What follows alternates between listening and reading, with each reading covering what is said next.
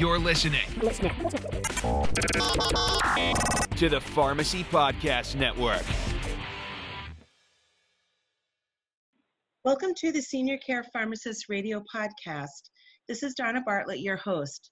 Today we have the pleasure of speaking with Dr. Michael Schuh. Dr. Schuh eh, has a bachelor's in pharmacy and a doctor of pharmacy. He is also a licensed Florida consultant pharmacist. He holds an MBA and is a fellow of the American Pharmacists Association. He is a clinical and care pharmacist at Mayo Clinic. Thank you for joining us, Dr. Schuh. Thank you, Donna. So, um, first, um, I'd like to say that Dr. Schuh's clinical expertise is highlighted in the Senior Care Pharmacist January 2020 publication, and it's titled Polypharmacy as a Clinical Pharmacist Specialist Practice. But before we jump into the article that was that you've written and, and shared with us, um, I would like to first um, talk about your career and how um, how your career has evolved through the years. Well, um, I started out as a retail and community pharmacist. Always wanted to have my own store. I did that for 20 years, uh, and somewhere in the process, I got where the hours were kind of bad. So I was looking for a better family life, better hours, not working the holidays, weekends all the time, seeing my family more. So I applied for a job at the Mayo Clinic. Uh, they had better hours, and I got that. In the meantime, uh, while working here, I was able to earn that Florida consultant license, the uh, MBA, and a, a PharmD in mid-career. I worked in the community pharmacy, and we're a fairly broad servicing of community pharmacy. We do investigational drugs, compounding, and do a lot more uh, consulting than probably the normal retail pharmacist. But the ambulatory pharmacist uh, came up, position came up uh, while I was already working here as a community pharmacist, and uh, so I had more training. I had more clinical training. I was a new graduate at that time with another pharmacy degree, so I applied for the position and uh, got the position. That enabled me to to do some other uh, moonlighting as a consultant pharmacist, since I already had that license, and uh, also started teaching. I taught in the uh, MTM Master's program at the University of Florida for uh, seven or eight years and helped start the program. And then uh, I am, was also a visiting professor at DeVry University, and I taught multiple classes there because now I had a terminal degree and I had an MBA, so I could teach business classes and I could also teach uh, science classes, including pharmacology to nursing students that were going to transfer to Chamberlain College of Nursing great. And what a great story. I love the evolution and I love the changes even mid-career. I can appreciate that because um, I've off in retail myself and found myself with some mid-year, um, uh, mid-career changes as well. So, um, so it's great. And I think it's great for our listeners to hear and especially um, our students um, that are in pharmacy school and knowing that there's a lot to be offered in pharmacy. So thank you for that. Um, so let's get into um, your manuscript that you, um, in regards to uh, polypharmacy as a clinical specialty. And it's mentioned that um, really what you're started in is an ambulatory pharmacist and that you're really seeing this evolution going into a pharmacotherapy polypharmacy service with multiple sub-models. Could you just elaborate a little bit more on this evolution and the sub-models that you're talking about? Yes, well, uh, before I even took over the service, we started the service back in 2003, and MTM was pretty uncommon back then. Uh, MTM was uh, something we did with the Asheville Project, and there was a coaching type model, and then we already had established lipid clinics and maybe some diabetes clinics were just getting started, those kind of things. So we tried that for three years before I came on board, and my colleagues did, and it just did not work.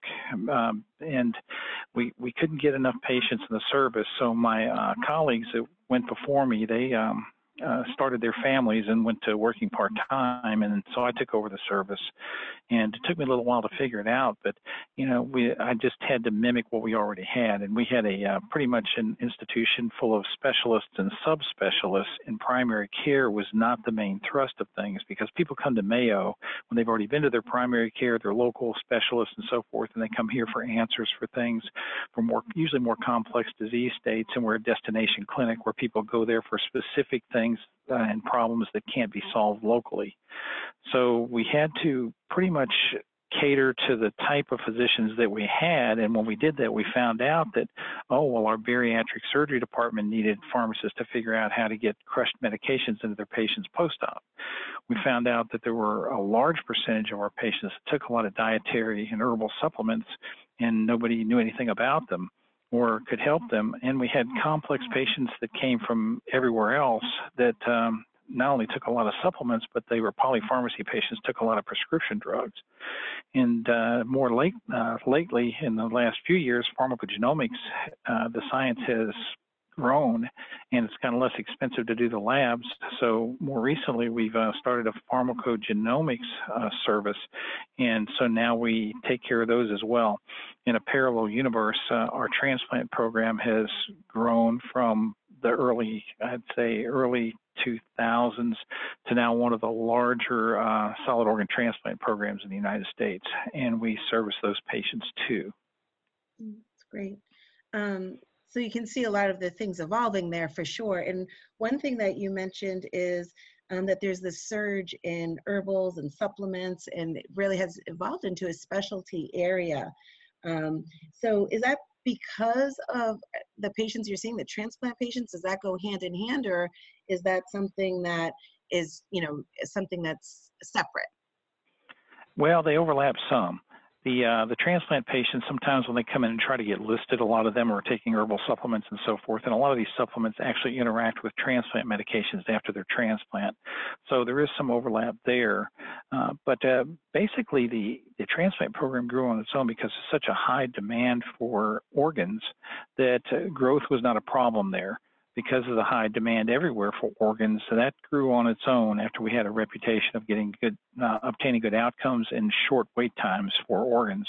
The polypharmacy service really has to be sold. Um, we would get the referrals from uh, different areas, and they would send us these patients. And they, they could be any kind of patients. We actually get quite a few neurology referrals. And they would send us these patients because they would throw up their hands and go, Well, we've done all our diagnostics. We don't know what's wrong, but they are taking a lot of supplements and a lot of prescription medications. Hey, maybe they, those can be causing the uh, the symptoms. And sure enough, sometimes it is uh, supplements and or prescription drugs interacting or, or patients having maybe a little bit uncommon uh, side effects or adverse drug reactions, uh, we, we were able to help the physician narrow it down, and sometimes we discovered is the drug drugs doing that. Great. So that's a little bit different type thing, and we have to sell the service to get the physicians to refer because we're totally a referral service. And we to to create demand, we have to tell the physicians and show the providers, you know, really what we can do for them. That's great. Um, so, and you also mentioned that there's this growth in um, pharmacogenomics consulting. Could you just speak a little bit more on that and what you've seen? Sure. So, in the case of herbal supplements, and I think it was the Herbal Supplement, uh, the Supplement Act of 1994, once that came around, they circumvented the drug laws to make basically supplements foods. Well, once uh, once companies were able to sell and push the supplements, the, there was tremendous growth because they because of the the the advertising of the health benefits. Well, it was a similar evolution with pharmacogenomics in that the labs got this wonderful gene sequencing and these wonderful gene tests where they could uh, they could determine how people metabolize drugs. Now, at first, it was very very expensive to do this, probably five thousand dollars for just a few genes on how we metabolize medications. But the technology advanced so quickly that it wasn't long before the labs could do a lot of genes for a much lower price, a few hundred dollars. And it was really the labs that pushed the pharmacogenomics testing more than anybody else. But as a consequence of that, pharmacists being the most trained in pharmacology of any undergraduate professional, uh, healthcare professional, it kind of falls into the pharmacist's lap to really know the most about how to apply the testing to drug regimens and how to apply it to possible future drug regimens that patients would have. So it was really the labs in the beginning pushed and are still pushing the genetic testing um, on how we metabolize medications, pharmacogenomics. And it was also uh, from the polypharmacy point of view, when you're dealing with supplements, it was the supplement companies that were selling them, uh, were pushing the demand, and the, a lot of healthcare professionals didn't know about it. And if you pay attention to the airwaves now and to the media now, you're seeing the same thing happen with CBD and some of the uh, hemp derived products that are out there where they're using the same marketing type techniques as the supplements and they're driving demand with that. And again, pharmacists are poised better than any other professional to talk to folks about CBD and marijuana derived type products because they act like drugs, they interact with uh, supplements, they interact with prescription drugs, and we're also finding that they have implications for pharmacogenomics too, that uh, CBD can inhibit the metabolism of drugs by inhibiting some enzymes that metabolize some prescription drugs. Wow, that's great. So definitely continued growth in that area for sure. Mm. Um, that's great. So um, could you um, maybe shift gears a little bit right now and could you maybe provide an example of some of a compelling case or cases that you've worked through? Sure. Uh, we do get um, referrals from like 25 different departments. So it's not just diabetes, troubleshooting, those kind of things, or those kind of primary care things. We actually get referrals from places like neurology. And we've found out in several cases that uh, either supplements or pharmacogenomics had something to do with symptoms that patients were having. and so we found some drug induced Parkinsonism. And we've also found some Parkinsonism, Parkinsonism induced by uh, uh, overdose of manganese or long-term uh, use of uh, manganese supplements. And we were able to get uh, two or three of those case studies. Um, uh, actually, they were published. And I want to say one or two of those type of uh, publications we may have had in the senior care pharmacist when it was known as the consultant pharmacist. That's great. Um, that's great. And so, of course, things to be, all things considered for sure. So you're talking about, you know, some certain supplements that you're finding maybe some of these trends or toxicities with. Are there common threads in general in the specialty that you're seeing? Are there some common medications or supplements or um, you know some things that might be considered red flags that you're always you know really um, looking at and saying oh we you know this is pretty standard if you will or very common that we see um, with regard to supplements, if somebody's taking a lot of supplements, we're always paying attention to that. Uh, the red flag now is uh, CBD oil, where there's decent evidence uh, out there that says that it can inhibit uh, a certain enzyme called CYP2C19. And those who know about uh, pharmacogenomics know that 2C19 is the same gene that controls the enzyme by the same name that converts clopidogrel or Plavix from the inactive form to the active form. So someone can be a normal metabolizer. They do a lot of CBD oil. Unbeknownst to them, it's inhibiting their Plavix, uh, where it's not being converted to the active form, and they have another heart attack. So that's one example that's out there that we that's a, an, um, an example of a, a, red flag. But a lot of herbal supplements also act as antiplatelets and increase bleeding. So anybody who would be on warfarin or a DOAC, uh, mm-hmm. Something like that, they might increase their risk of having a bad bleed. Sure. Okay. Um, so great things to be considering too for um, for all of us um, that practice in this in this world of pharmacy. Um, you also mentioned in the results that um, about 34% of the recommendations are accepted. And I'm just curious, is that by um, are, are your recommendations to the providers at the clinic? Are they um, primary care providers that you're providing these recommendations to?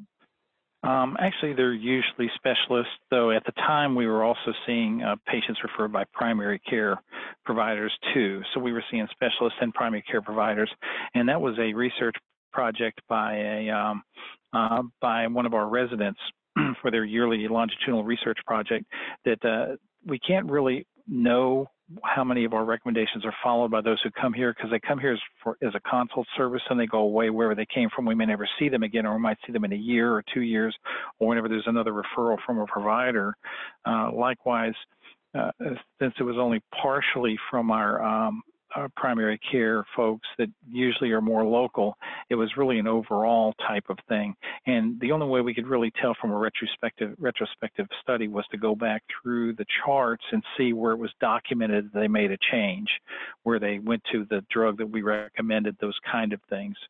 Uh, so, in other words, uh, we we don't always know. We think it's higher than that, but since we're also a referral institution, you know, sometimes the physicians they don't want to make wholesale changes either to the referring physician from another city or another state, so they're a little bit more conservative. So, I thought 34% was a pretty good uh, pretty good number. Then, I also uh, wanted to back up too that we do see some odd stuff like medication overuse, headache a lot. We see a lot of chronic serotonin syndrome uh, too in our uh, in our practice and some oddball things where people have weird diets and the docs can't figure out what's wrong with them. It's because the people aren't eating very well. right, right. So, and so how is the patient acceptance? Do you have any idea of that? As the are the patients accepting of it? Do you ever get any feedback that way that you know they appreciate the service and they're happy that wow this was finally figured out for them kind of thing and and they're making the adjustments accordingly and adherent to the changes? Actually, our, our response from patients is very, very good. Uh, we get a lot of letters written from patients, and they are passed on uh, over the years from administration that uh, uh, they get a lot of information from the pharmacist. They get a lot more information from the pharmacist than they get from the physician. We make a lot of recommendations. We cover a lot of things in detail. What we don't know, we look it up together with the patient sometimes because we have a full medical library.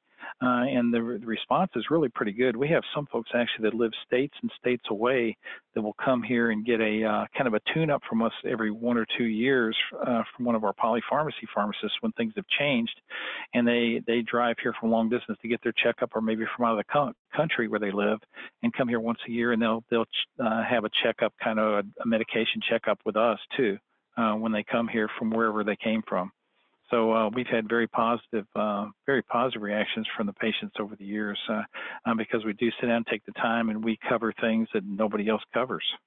Right, that's fabulous. That's great, and that follow-up must be wonderful for everyone participating, for the patient and for the participating pharmacist too. So that's just yeah, we get a lot of hugs. Yeah, hugs, hugs are good from patients. hugs are good for all of us. Yeah, gets us yeah, through our days sometimes. yeah. Um, so you talked a little bit too about um, you know the billing and and the billing of this particular specialty and i'm yes. assuming that there's some barriers with that too but you talk yeah. about both medicare patients and also the commercial side of things could you just elaborate a little bit more on that and maybe um, the ease or barriers that you might um, come across well, barriers are that uh, most of these types of practices, unless you have a lot of some commercial payers, either state payers or some other kind of commercial payers that pay enough to cover the costs, it's a money losing service. With Medicare, we are not providers at a federal level because we haven't gotten our uh, provider status collaborative practice act passed by Congress that uh, so Medicare doesn't recognize us as providers. Therefore, we have to bill incident to, which way underpays the price to provide the service. So mm-hmm. uh, we bill it because we can. Uh, there are some other models that use higher level incident to billing, which is what we use, uh, but it, re- it requires a different model where the physician has to be directly involved in some fashion, and our model isn't that way. So we have trouble with the Medicare patients. They, you lose on just about every Medicare patient. I think in most things that uh, in medicine that you do nowadays, unfortunately, but even more so when it comes to pharmacist services. Uh, with commercial pay- payers, uh, some of them pay decently using the MTM um, MTM CPT codes, the 99605, 06, and 07. Some of them pay decently, other ones don't. Uh, but uh, it's pretty much a money losing service, which actually restricts the services to be offered to the general public. Uh, if you have a lot of self pay people, that's the best way to go.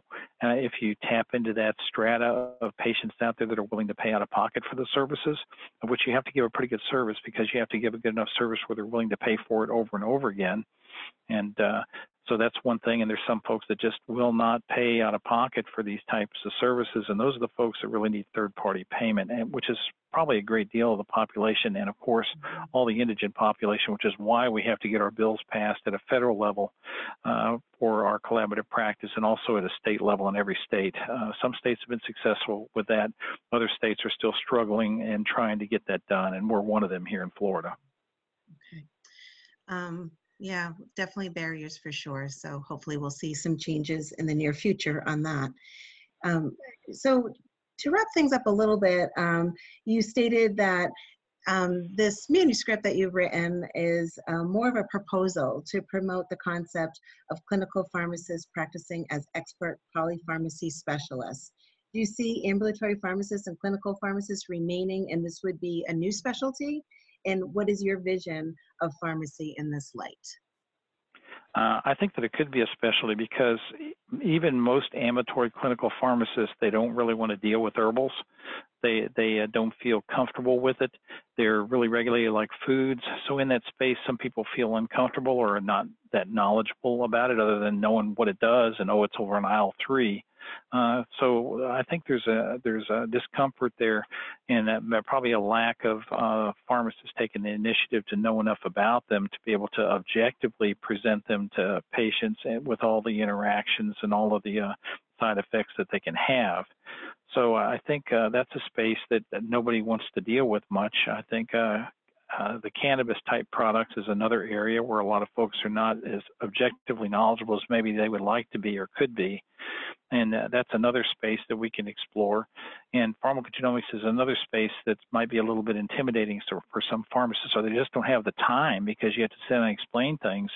So these are areas that one uh, transplant is another place where you could have some specialists, but they're usually embedded in the institutions like ours are. Uh, but uh, the, these are areas that are specialty or specialist type areas that the average probably MTM pharmacist, medication therapy management pharmacist may feel uncomfortable with, don't feel like they have the expertise or they think it might take too much time of theirs. So it might be better if they just uh, refer them to a polypharmacy specialist, which is a specialist not only in MTM and basic primary care, uh, but they're doing, they have a pretty broad base of knowledge in all these other specialist areas as well. So I want to thank you, Dr. Schuh, for your time and insight today on polypharmacy as a clinical specialty. I do definitely see the space for it as you have well outlined for us. Um, more of this can be um, read on um, on this topic in, in the Senior Care Pharmacist January 2020 publication. And um, I just want to say to our audience, thank you for joining the Senior Care Pharmacist Radio Podcast. This is Donna Bartlett, your host and thanking you, our listeners, for your interest in senior care. Have a great day.